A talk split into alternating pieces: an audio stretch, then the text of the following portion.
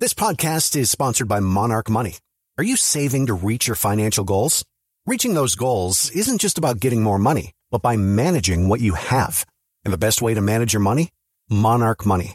Monarch Money is a new kind of finance app that's intuitive, powerful, ad-free, and takes the headaches out of budgeting. Try it free when you go to monarchmoney.com slash podcast. Monarch puts all your accounts, investments, transactions, and finances at your fingertips. With a complete view of your finances, you'll gain insights on your spending and find new ways to save. Plus, Monarch lets you customize your dashboard, collaborate with your partner, set custom budgets and goals, and track your progress toward them. See why Mint users are turning to Monarch Money and loving it, and why the Wall Street Journal named Monarch Money the best budgeting app overall. Get a 30-day free trial when you go to monarchmoney.com slash podcast. That's M-O-N-A-R-C-H money.com slash podcast for your free trial. monarchmoney.com slash podcast. Today on Something You Should Know, we begin by looking at what people think of other people who cry at work. Then, what's the best way to influence people so they say yes to your request? People who get really good at influence understand, you know what, it's probably in my best interest to actually be the giver, to take that first step. Because if I do something that genuinely helps you, Michael, you probably feel like, wow, that was pretty nice. I'd, I'd like to help Brian if I can. Also, if you ever drink milk straight from the carton, you should know what that does to the milk. And we live in a very cautious world, and that's not all good for our kids. You know, that childhood no longer seems this fun place to be, and that raising a family is all about, you know, risk assessment and safety measures rather than actually exploring the world and learning how to cope with those risks and find the opportunities. All this today on Something You Should Know. If you have to hire someone, what's the best way? Referrals? Well, maybe that could work. But just because somebody knows somebody who knows you doesn't necessarily mean they're qualified. Or you could pull out that file of random resumes that came in during the last six months. Maybe there's somebody in there. Maybe. Now, I, if you're hiring, you need Indeed.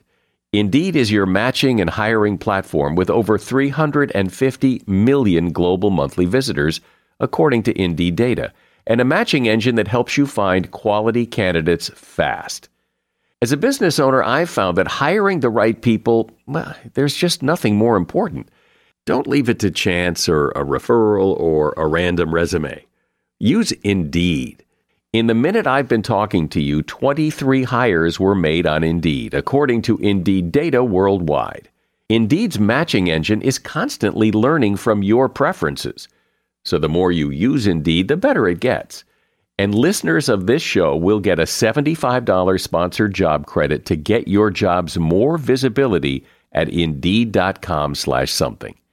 Just go to indeed.com slash something right now and support this show by saying you heard about Indeed on something you should know. Indeed.com slash something. Terms and conditions apply. Need to hire? Oh, you need Indeed. Something you should know. Fascinating intel, the world's top experts, and practical advice you can use in your life. Today, Something You Should Know with Mike Carruthers.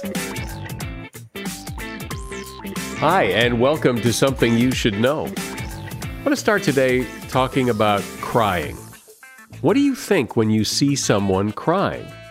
When a baby cries, it gets your sympathy, and usually when a baby cries, it gets what it wants.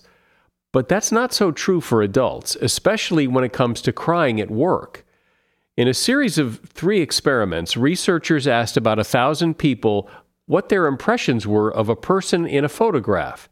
In one photo, the person had visible tears on their cheek, making it obvious that they'd been crying. In the other photo, the tears were digitally taken away.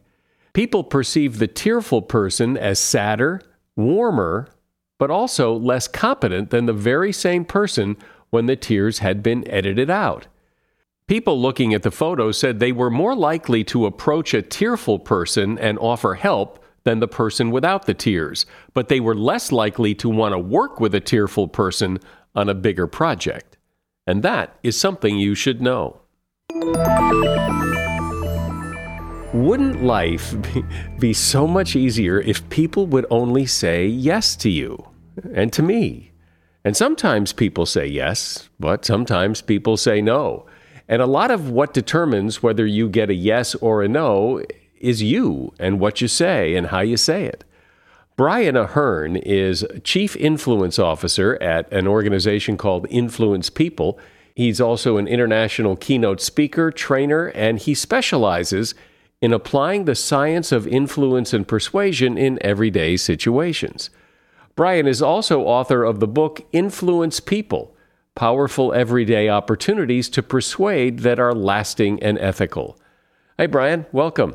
Thank you for having me on, Michael. I'm excited to be here.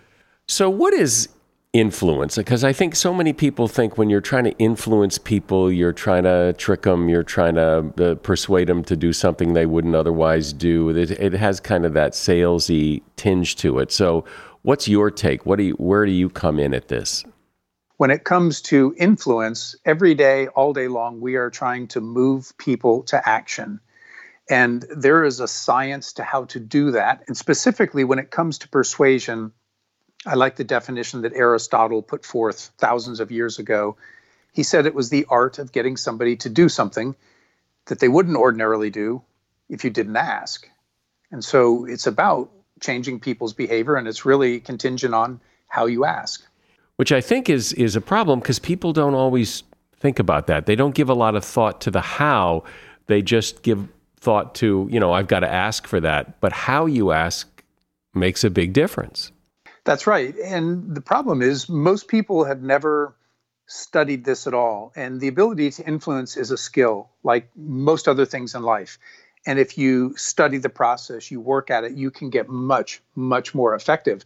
But it's also like breathing, right? Most people don't think much about breathing because they've done it their whole life. And if you study meditation, if you do sports, you realize there's a lot to breathing, and getting better at breathing will make you better at your activities studying the influence process and then diligently applying it like any skill can help you get significantly better at getting people to say yes to you. So let's get into that influence process. What are the some of the ABCs of that? What do I need to understand to be a better influencer? Well, there's lots of different psychological principles, and so we can touch on as many as you want, but I'll start with one which is just the principle of liking. And we all intuitively know that we like people who like us.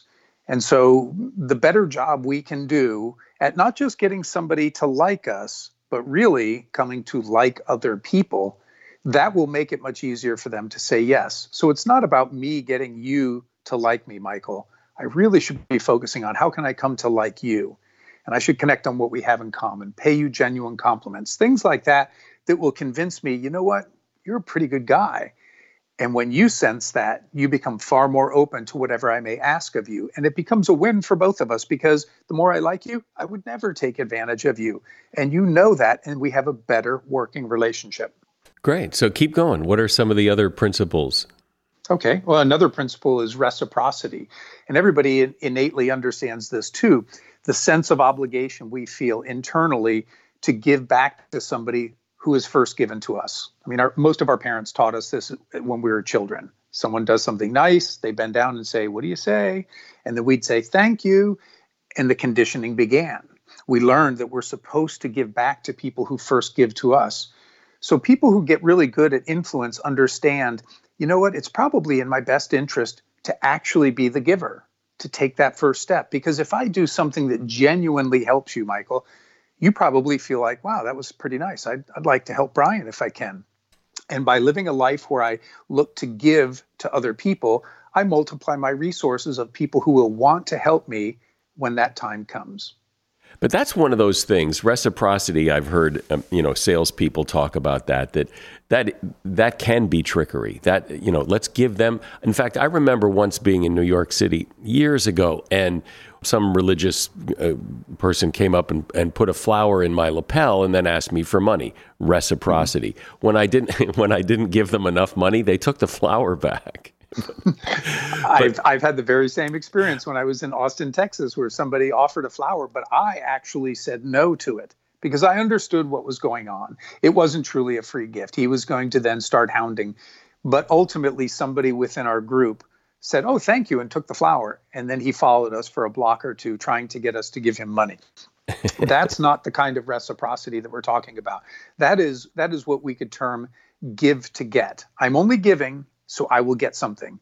I believe the right way that we do this is we look to genuinely help people because in our heart we believe it's the right way to live life. But we also are very comfortable then when we need help from somebody to look at the people that we're connected to and say, who has the right skill? Who might have the time to be able to help me with this issue that I need help with? And that's where when you've lived the life of a giver, people want to give in return. But other than that, you're right. It is purely then a technique to get you to do something. And we're getting pretty good at sniffing that out. And we tend to not want to associate with people like that. Yeah, you, you usually can sniff that out pretty easily. You know when you're getting manipulated with, you know, this, ooh, look, a free gift. And now here's what I want from you. And but but it still works. It must work or people wouldn't do it.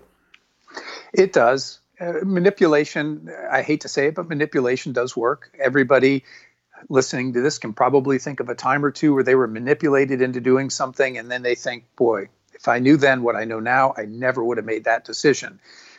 So sometimes people who do the manipulation get what they want in the short term, but usually in the long run, they don't end up getting what they really want and need in life.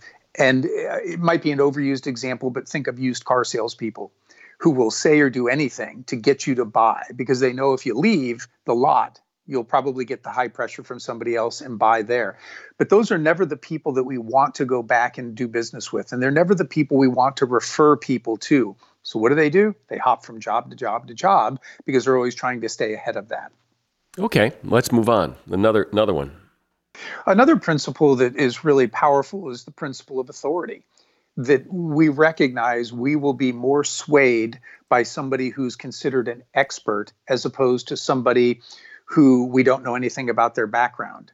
And the interesting thing about this, Mike, is that two people can say the very same thing, and the person who's known to be an expert might be believed all day long, and the person who has no background or experience won't be believed. And yet, what they say in both cases might be every bit as true. And I saw this once where my wife, who's a really good golfer, I had shared with her a story about golf that I gave in a training presentation.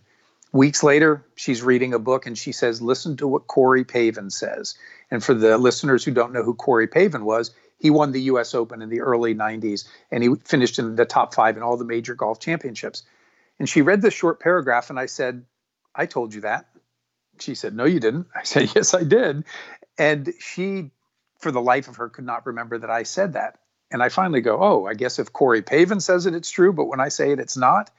But the reality was she believed him because he was a great golfer and I'm her husband. I've even experienced that myself. When I first got into podcasting, I, I did I learned a lot. I studied a lot. I, I learned about it. I knew I knew a lot about it, but I didn't really have the street cred that anybody would care about my opinion. But this podcast has done very well. The audience is is quite large and now I'm now I'm an expert because I have a very successful podcast. I don't know that I know a, a whole lot more than I did before, but but because of of what this podcast has done, I'm now an expert. Absolutely. And people live their life based on perceptions and the perception is now that you are an expert and and again you're admitting you may not know a whole lot more than you did before but that's not what matters it's what people how people view you and our challenge, if we want to influence others, is can we get them to see what our expertise is? Yeah, well, that's so important what you just said about it. It isn't the reality necessarily, it's what people perceive, it's what people see and what sense about you that that ultimately decides whether they will or they won't. Absolutely. Okay, keep going. Well, we've got another principle called principle of consistency, and this one is really powerful especially well really with everybody but especially powerful in sales people feel this internal psychological pressure to live up to what they say and they also get this external social pressure because if i tell you that i will do something i feel kind of bad if i don't follow through i think that's pretty natural for most people and when i put it out there in the public space well then i'll also feel a little bit bad if i don't follow up what I said I would do because you'll look down on me. So we've got this internal and external pressure that that really compels people to keep their word. And I would just challenge anybody listening to this think of a time where you gave your word that you would be somewhere for somebody or you would do something with them and you had to back out. The real question then is how did you feel? And every time I ask people this, Michael, they say terrible, awful, guilty. Well, nobody wants to feel that way, right? So what do we do? We work really, really hard to follow up and do what we said we would do. It's a powerful psychological principle to get people to ultimately take action. We're talking about how to get people to say yes. And my guest is Brian Ahearn. He is author of the book Influence People Powerful Everyday Opportunities to Persuade That Are Lasting and Ethical. A shout out to Claritin for supporting this episode and providing us with samples. You see, for as long as I can remember, I have had to deal with seasonal allergies stuffy nose, watery eyes, the whole deal. And the worst for me is it messes up my sleep. I wake up because I can't breathe right. And during the day, well, you know, if I'm working and I'm all stuffed up, then my voice sounds weird, and this is how I make my living. Luckily, for those of us who live with the symptoms of allergies, we can live Claritin Clear with Claritin D. I use it, and if you struggle with allergies, you should too. Designed for serious allergy sufferers, Claritin D has two powerful ingredients in just one pill that relieve your allergy symptoms and decongest your nose so you can breathe better. Now, I've been using Claritin D for years because, well, it just it takes care of the problem. Ready to live as if you don't have allergies? It's time to live Claritin Clear. Fast and powerful relief is just a quick trip away. Find Claritin D at the pharmacy counter. Ask for Claritin D at your local pharmacy counter. You don't even need a prescription. Go to Claritin.com right now for a discount so you can live Claritin Clear. Use as directed. As a listener to something you should know, I can only assume that you are someone who likes to learn about new and interesting things and bring more knowledge to work for you in your everyday life. I mean, that's kind of what something you should know is all about. And so I want to invite you to listen to another podcast called TED Talks Daily. Now, you know about TED Talks, right? Many of the guests on Something You Should Know have done TED Talks. Well, you see, TED Talks Daily is a podcast that brings you a new TED Talk every weekday in less than 15 minutes. Join host Elise Hu she goes beyond the headlines so you can hear about the big ideas shaping our future. Learn about things like sustainable fashion, embracing your entrepreneurial spirit, the future of robotics, and so much more. Like I said, if you like this podcast, something you should know, I'm pretty sure you're going to like TED Talks Daily. And you get TED Talks Daily wherever you get your podcasts. So, Brian, I understand what you said about how people feel terrible when they have to let other people down and not do what they said they were going to do. But I also know plenty of people who are very flaky, who say they're going to do something and don't do it, and it doesn't seem to bother them at all. There's always going to be people who don't do what we might think they would do according to the psychology. It's not a magic wand. It will not get all the people to do all the things you want all the time. But if your listeners can move 20, 30, 40% more, get twice as many, four times as many people to do something because they just adjust how they communicate, that's a huge win. So you're right. There will always be somebody who gives you their word and doesn't follow through. But I think what ends up happening with people like that too is we if we can avoid it we avoid association with them because we don't like when for example if we're all out and and everybody buys a round of beers and it gets to that last person and then they choose not to nobody likes that person nobody likes the person who says they'll do one thing and then doesn't follow through and, and do it. So you, you start to get a little social shunning there. So talk about scarcity. Scarcity is another one that's incredibly powerful because as human beings we when we know something's rare or it's going away that we may lose an opportunity there's just something like in our gut that makes us want to take action. And i'm sure your listeners can relate to this. Sale ends sunday There have been many times, I'm sure, when people listening to this podcast got off the couch and got to the store just in case there was a good deal. And then they end up buying something. Or maybe they saw an advertisement that said, while supplies last. Now they get to the store sooner, just in case they sell out. In the absence of, of that understanding in either case, they might not have ever gone to the store. So it's very powerful because it taps into this part of human evolution that says if I lose out on something, that could be really, really bad for me. And therefore, I should probably try to take advantage of that opportunity. Now, the downside is because some people who are unethical understand this, they will create a false sense of scarcity to try to get us to act. And I think one of the most prevalent examples is, and you've probably had somebody who tried to sell you something for your home, like siding or roofing or gutters or something like that, who might have said, Michael, if you sign today, you can save 15%. But if I have to come back, I can't give you that deal. Well, there's nothing scarce about that. They're just trying to manipulate you into signing today as opposed to having to come back.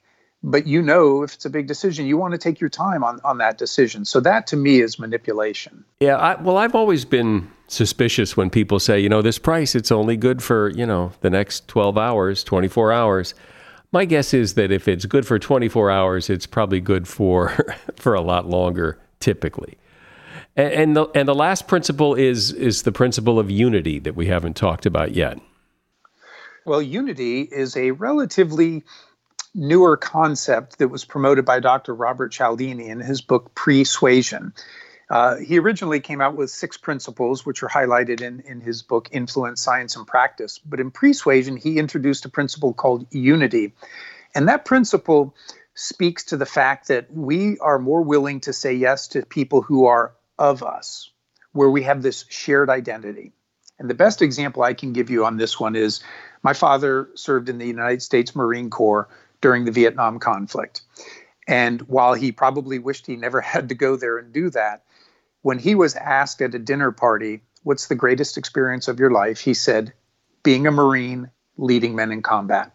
And I've no- noticed this, Michael, over my whole life that when my father meets another Marine, particularly one who's been in combat, I would swear he's closer to them than me, his own flesh and blood, because they share an identity and a common experience that very few people can understand.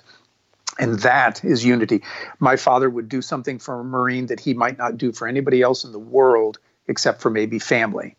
And there are lots of examples of this. Um, religion, where you go to worship, if you do that, you what do you do with people there you stand together you sit together kneel together pray together worship together you become they call it the body so it's no longer about me and you it's about we and when we can find that deep unity that shared identity with people it's far easier for them to say yes if we have to ask them to do something so what is the what is the secret sauce in this? Because you know many of these principles that you've outlined, you know, frankly, we've heard before. Uh, reciprocity, those things, people have heard them before, but but mm-hmm. still, there are some people who are much more persuasive than others, even though they know the same thing. So what is that? What is that secret that makes somebody more persuasive than others?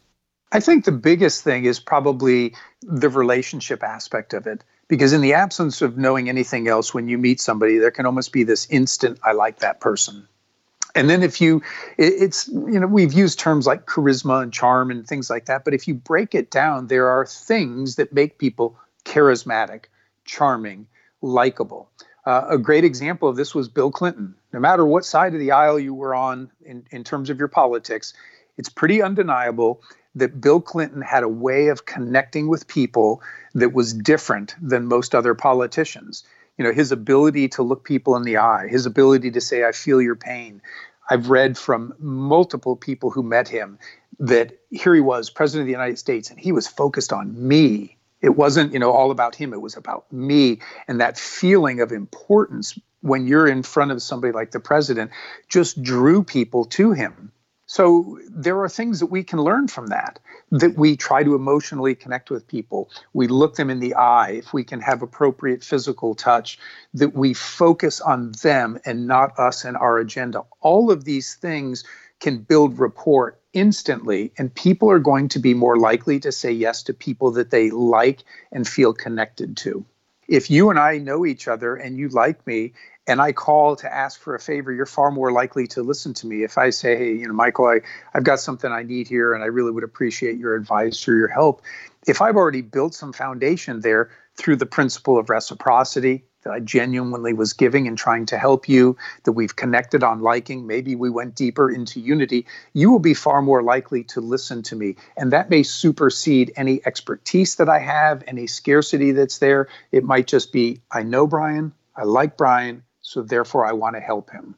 It's it's really not that complicated it, when you break it down the way you just did because you know people are people they they tend to operate with the same manual. But unfortunately, a lot of people when they are growing up, they may not have learned these things. I mean, there are a lot of people who compliment me because if someone asks me something, I might say yes, please, or no, thank you. I've had a lot of people say, wow, it's really nice to ha- to interact with people who have manners. And I'll jokingly say my mom raised me well, but that signifies to me that that is not as common as it might have been when you and I were growing up. So not everybody is raised to understand these things. I mean, there's so much self-promotion in our society today. All we have to do is watch a college football game or an NFL game to see it's always far more about the individual than it is the team. So some of these things, while they may have seemed like common sense, are not as common as they used to be. But the good news is for people who will latch onto it and do it the right way, the way science says, you will be far more persuasive than people who aren't doing that.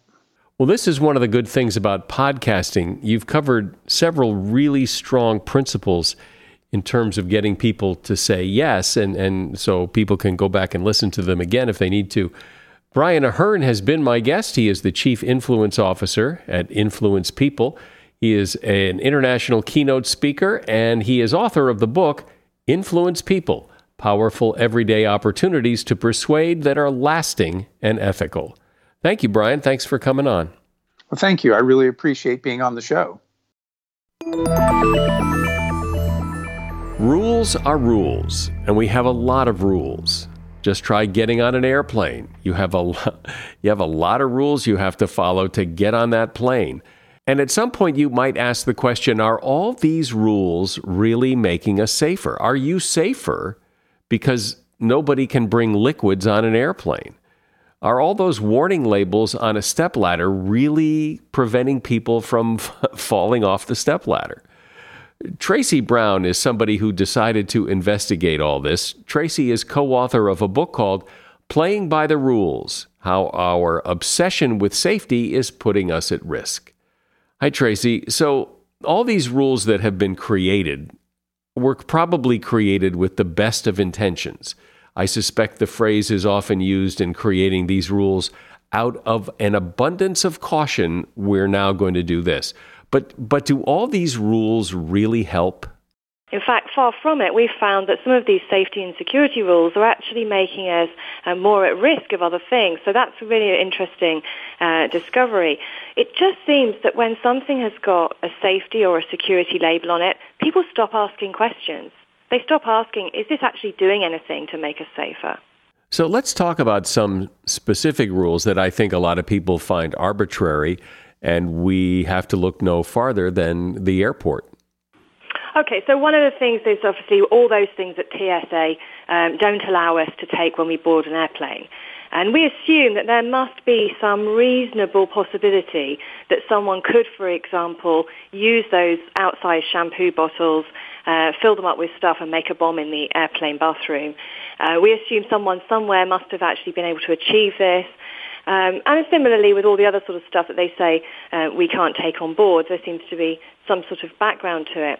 We were very surprised to find that it's near, near impossible to make a bomb in the airplane uh, bathroom with the kind of stuff um, that people are worrying about.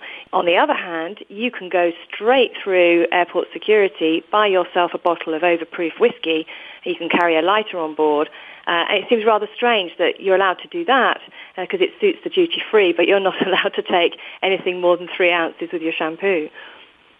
So there must have been something. There must have been some basis for somebody saying, okay, no more than three ounces of liquid on an airplane.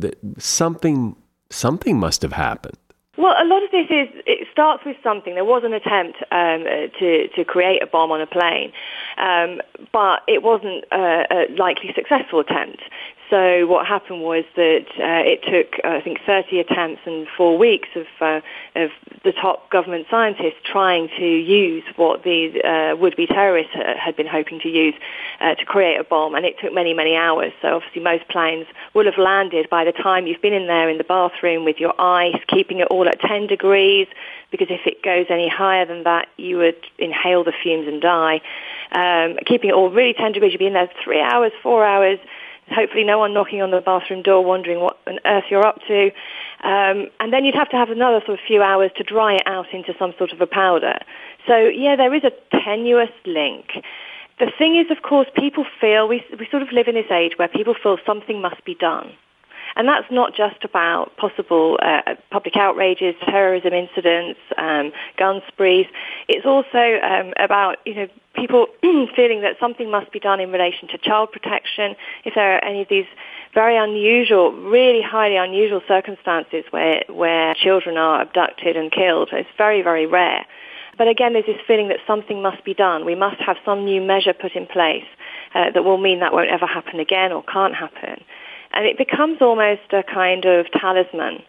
You know, the fact that it doesn't isn't really ever likely to work doesn't really come into the question. So the response to that might be that well, but if it saves one child, if in, in, in an abundance of caution we're doing this because you just don't know as you said, you know, it's unlikely you could make a bomb, but unlikely is not 100%. So this just makes sure that you you know what I'm saying. So what's your response to that? Sure, but I mean we need to be very careful here because what happens is when you stop looking at what are the unintended consequences of introducing rules, you stop looking at the lives it might ruin. So, and I'm, I'm quite serious about this. It's not a rhetorical point. If you have rules that stop families from taking more than uh, two children, or in some cases even two children under the age of eight, swimming in a public pool, because of fear that this would increase the risk of a child not being supervised and therefore drowning. Um, and there are no under eights drowning in public pools as a result of parents having twins or two young children and taking them both swimming. There just there just are not the incidents you know, to, to, to deal with. But you know, there's a theoretical possibility it saves one life. But there's also a pretty convincing possibility that families not going swimming and getting children used to, particularly getting them used to cold water and cold water shock at a young age, are not producing teenagers who can cope with falling into rivers and lakes. And that is a real thing that happens because teenagers do die uh, from falling into rivers and lakes. So you know, these are, these things are trade-offs. You know, that, so when we introduce something in the name of safety, sometimes we're, we're introducing things which um, which actually put us at risk of other things. So a good example of that is also quite a well-known one that after 9/11 um, and continued for many years after 9/11, because of all the restrictions that were put in place, among other things, people took to the roads. Well, the roads are a much more unsafe place to travel, and as a result, you saw a direct correlation in in the spike in road incidents and deaths. There are some things, though, that become safety issues that become part of our culture and that nobody questions anymore, and that people think, well, thank God for that. I'm thinking of seatbelts. I mean, what, 50 years ago, their cars didn't even have seatbelts, and, and when they did, they only had lap belts, and hardly anybody used them. But but now everybody uses seatbelts, and I think most people agree it's a good thing. And Mike, you're absolutely right to point out seatbelts. The interesting thing about the seatbelts argument is that it was won by uh, by hard evidence. So people analysed what was causing the severity and the fatalities in car accidents, and as a result of that, there were experiments introducing seatbelts. The results of those experiments showed that people were much uh, much less damaged by um, the collisions that did happen, and the seatbelt argument got won that way. It got won with evidence. It's very different from the kind of things that you're talking about. And you know, you raise a really important point here. I kind of hear behind your question um, the the concern that it's not just a question of whether stuff makes us safe, but it's also the other stuff they might be damaging. You know that that childhood no longer seems this fun place to be, and that raising a family is all about you know risk assessment and safety measures rather than actually exploring the world and learning how to cope with those risks and find the opportunities. There is certainly a perception and perhaps the media plays a role in this by seeing all the horrible things on the news that happen and all. There is this perception that the world is a more dangerous place than it used to be, that a few generations ago life was simpler, more innocent, more trusting. Is the world becoming more dangerous? It's going the opposite way, and this is why it's so frustrating, and one of the reasons why um, I felt such an urge to write this book, because I, I really do want citizens to stand up and start asking questions, because we have got this fantastic legacy of safety. As you said, you know, children now are, are belted up in the back of the car. We don't have playgrounds with this really hard concrete that people smash their heads on. There are some really good measures that there are just so many things, you know, that our children are less likely to be involved in wars, less likely to be um, uh, uh, harmed on the streets. So many things that they have better options for than we ever had and the previous generations did. And yet we live in such anxious times. Why can we not claim that legacy? Uh, it seems that we need to kind of relax a bit uh, and start asking some questions about what risks really are. I know you have some good stories and examples of how all this concern and worry over potential dangers has played out. For example, one mum who allowed her son at age of 10 to walk a few blocks to soccer practice, um, only to find that someone called 911. And now most of us would be really intimidated by that because a cop showed up at soccer practice and ranted at her and raged at her. But her reaction was fantastic she, was, she wasn't intimidated. She went home and she phoned the chief of police in her town and said, where's your evidence that our town is really so dangerous that I can't let my 10-year-old walk just 20 minutes ahead of me to soccer practice? And he had to admit there was none. And in fact, that actually led to her running a big campaign to get kids playing outside more and get parents to be more aware of um, what the the risks are of um, of abduction and uh, kids off the street and that kind of thing. And in fact, she actually created. She noticed that there were many roads, many streets where there were no sidewalks because so few kids were playing outside. Um, that in fact, a very dangerous thing had happened was that nobody bothered to build a sidewalk on some streets.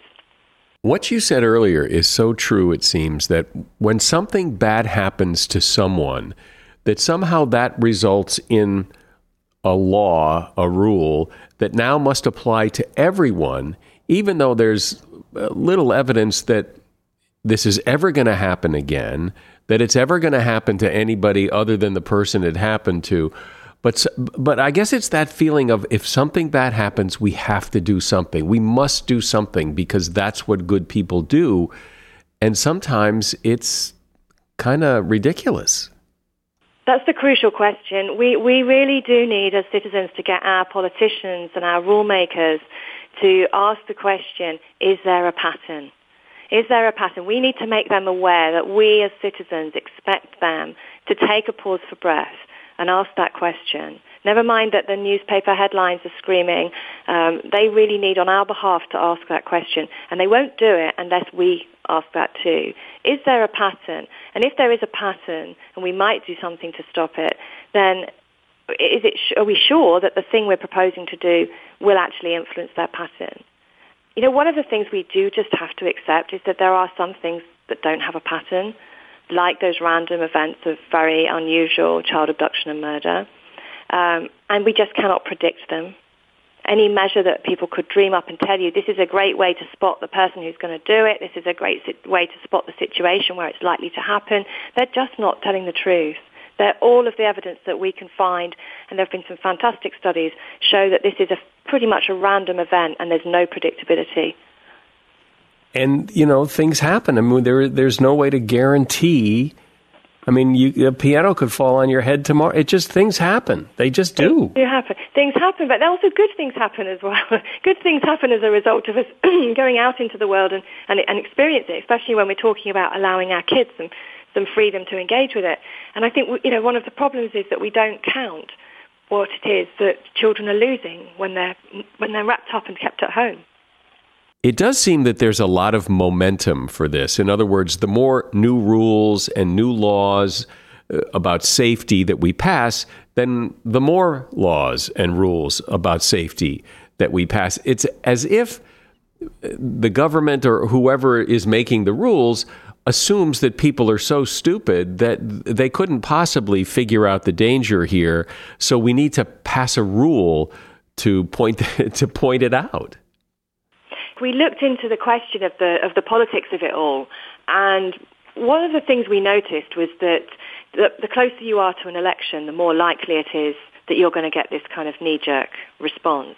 Um, in fact, we tracked uh, various political leaders who were um, initially very calm in response to um, a, a, serious public incident, and we showed how actually, as the closer it got to their re-election, um, that changed. And I think what that tells you is that this is not a given.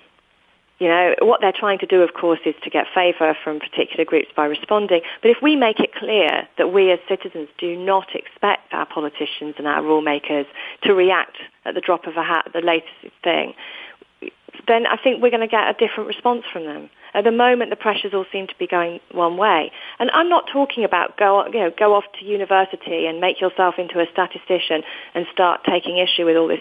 I'm saying that if all of us, once in a while, instead of shrugging our shoulders at something that doesn't make sense, ask the question, then these things would stop becoming, you know, uh, sort of a free pass. If you say safety or security, or it's for your own security, it, it stops being a free pass. It becomes a slightly more difficult and uncomfortable thing for people to do, and they will have to justify themselves.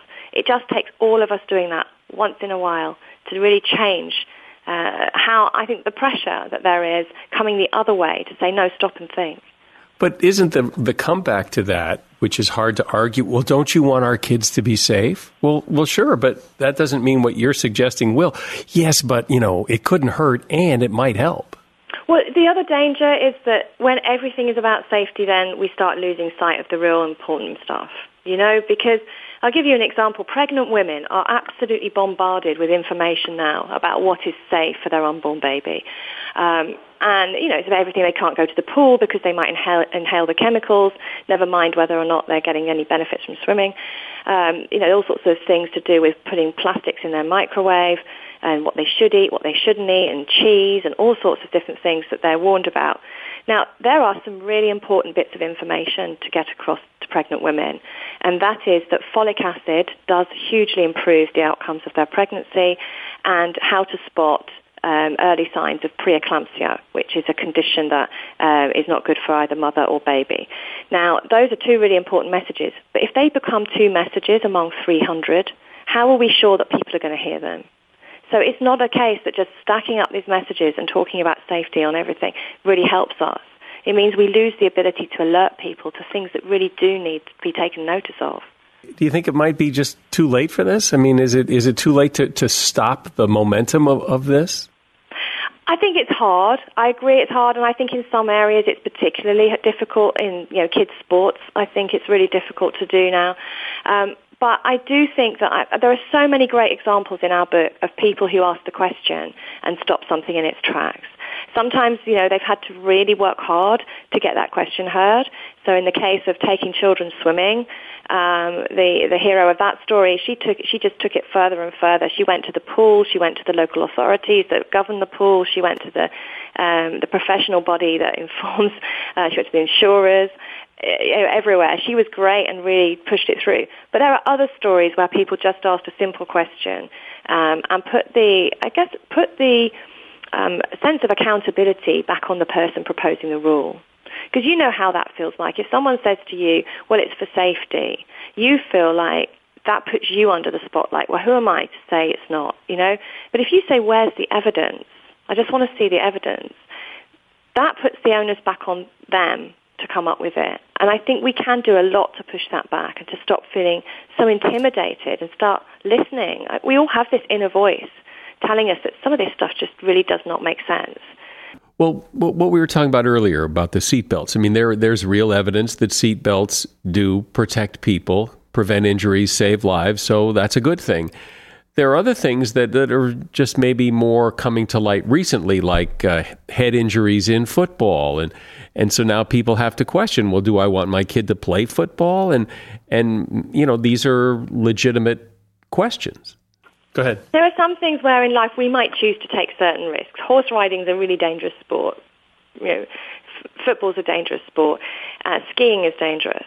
You know, there are some things relative to other things, and there are some things where we choose to take certain risks. And so long as we know what they are, we can we can make those choices. Um, and you know, we can make decisions about how much we want to la- allow rules to um, to influence those. The problem we have is with so many of these things is that they're not being introduced in respect to the evidence. And at least in the, as you say, in those discussions about football, there is a conversation about the evidence. Right? Most of the time, we don't even see a conversation. Somebody just thinks, you know what, this is a really good idea to put up a notice. Um, one of the other issues I'm finding in, in um, kids sports is that people are being appointed to have these roles like, you know, child protection officer in in a, maybe a junior soccer league, and what happens is they then need to find something to do. So they start sending emails and they start looking for training courses for the coaches. And these, you know, guys who are volunteers who suddenly it becomes not so fun anymore because they've got to go on all these courses and um, they've got to have all these checks and so on. And, you know, people start saying, you know what, you know, I've got a busy day job. I'm going to leave this. And but that's what happens. You kind of formalize it by appointing people into these roles where their job is to keep, you know, to to come up with something that shows that they are taking these fears seriously. Yeah, and the what you were talking about before of you know we do things that are risky. Skiing is risky. Jumping out of airplanes is risky. We choose to do them. And letting our kid walk ahead to soccer practice a couple of blocks um, is nobody else's business. You'd think it was nobody else's business, and this is—I mean, this is worrying. Over the last week, in um, while I've been talking to people uh, around America about about these issues, one of the things that's come up is this thing of people phoning 911 when they see a car, le- a child left in a car seat while mom pops into the drugstore or something, um, and that this is now something that people are making their business. So it, I, I think there's a lot of urgency in us starting to get people to take a bit more of a measured response to risk and safety. Uh, and one of the ways we can encourage them to do that is to think about whether or not there's anything to back up uh, all these anxieties. I wonder what this all does to kids. I mean, you talked earlier about there isn't as much freedom in childhood and, and that ability to l- learn what the dangers are uh, because that's already been programmed into the system that you don't go anywhere near those dangers. And what, is it, what does it do to kids? One of the um, things I've noticed a lot is that we've lost our sense of, of how we learn to negotiate risks. So we forget that we did it through experience. You can't be instructed in this stuff. You actually have to go out you have to experience everything from rejection. You have to experience going to the store and the storekeeper giving you the wrong, the wrong change and how you cope with an adult in that situation. You have to experience misjudging, stepping out into the street and only just having to uh, jump back onto the sidewalk. And, you know, you have to experience those things in order to get a measure of them. So it's kind of worrying that we've, we've got a generation of kids who, in a practical way, are not engaging with the world enough but also um, emotionally, what's it doing to them? You know, when you get a rejection letter, um, teachers were talking to us about this when we wrote the book. When you get a rejection letter uh, from your first application for an apprenticeship or for um, for going to college, how do you weigh that if you're not used to understanding that one bad incident does not, you know, make your whole, whole of the rest of your life? you've you've kind of just haven't got that resilience unless you've been able to understand things in their context a bit better. So I think our ability to understand risk and opportunities is really at risk here. Well, I think this is an important conversation because, you know, so often when we hear something about rules or laws or things that's for safety's sake or it's for the children or it might save one life, that we just accept that and, and that there are two sides to this and that conversation is worth hearing and worth having. Tracey Brown has been my guest. The name of her book is Playing by the Rules How Our Obsession with Safety is Putting Us at Risk and you'll find a link to her book in the show notes for this episode. Thank you, Tracey. Okay, who hasn't taken a drink straight from the milk carton in the refrigerator? And while it may be convenient to do it at the time, it's actually it's actually pretty gross how many germs it spreads, and it can actually make your milk spoil faster. In a study, there were eight times the number of bacteria in the carton of milk that had been drank from directly compared to the carton where the milk had been poured into cups. And this was only 10 days after first drinking from the carton. Now, that bacteria won't necessarily make you sick, but if you do have a cold or the flu, you could give it to somebody else who drinks that milk. What that bacteria will do, however, is cause the milk to deteriorate faster and go bad.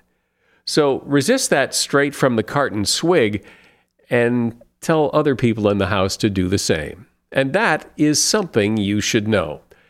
Follow us on Twitter. We're there at something YSK. I'm Mike Carruthers. Thanks for listening today to Something You Should Know. The Bigger Pockets portfolio of podcasts are worthy of your investment. We're having a real conversation as real real estate investors. New episodes available every day. It's important to buy where it makes money and not necessarily where you want to travel to. Bigger Pockets, On the Market, Rookie Real Estate, or Money Podcast. The purpose of flipping is to create more cash so then you can reinvest into other types of properties. The Bigger Pockets Podcast on YouTube or wherever you listen.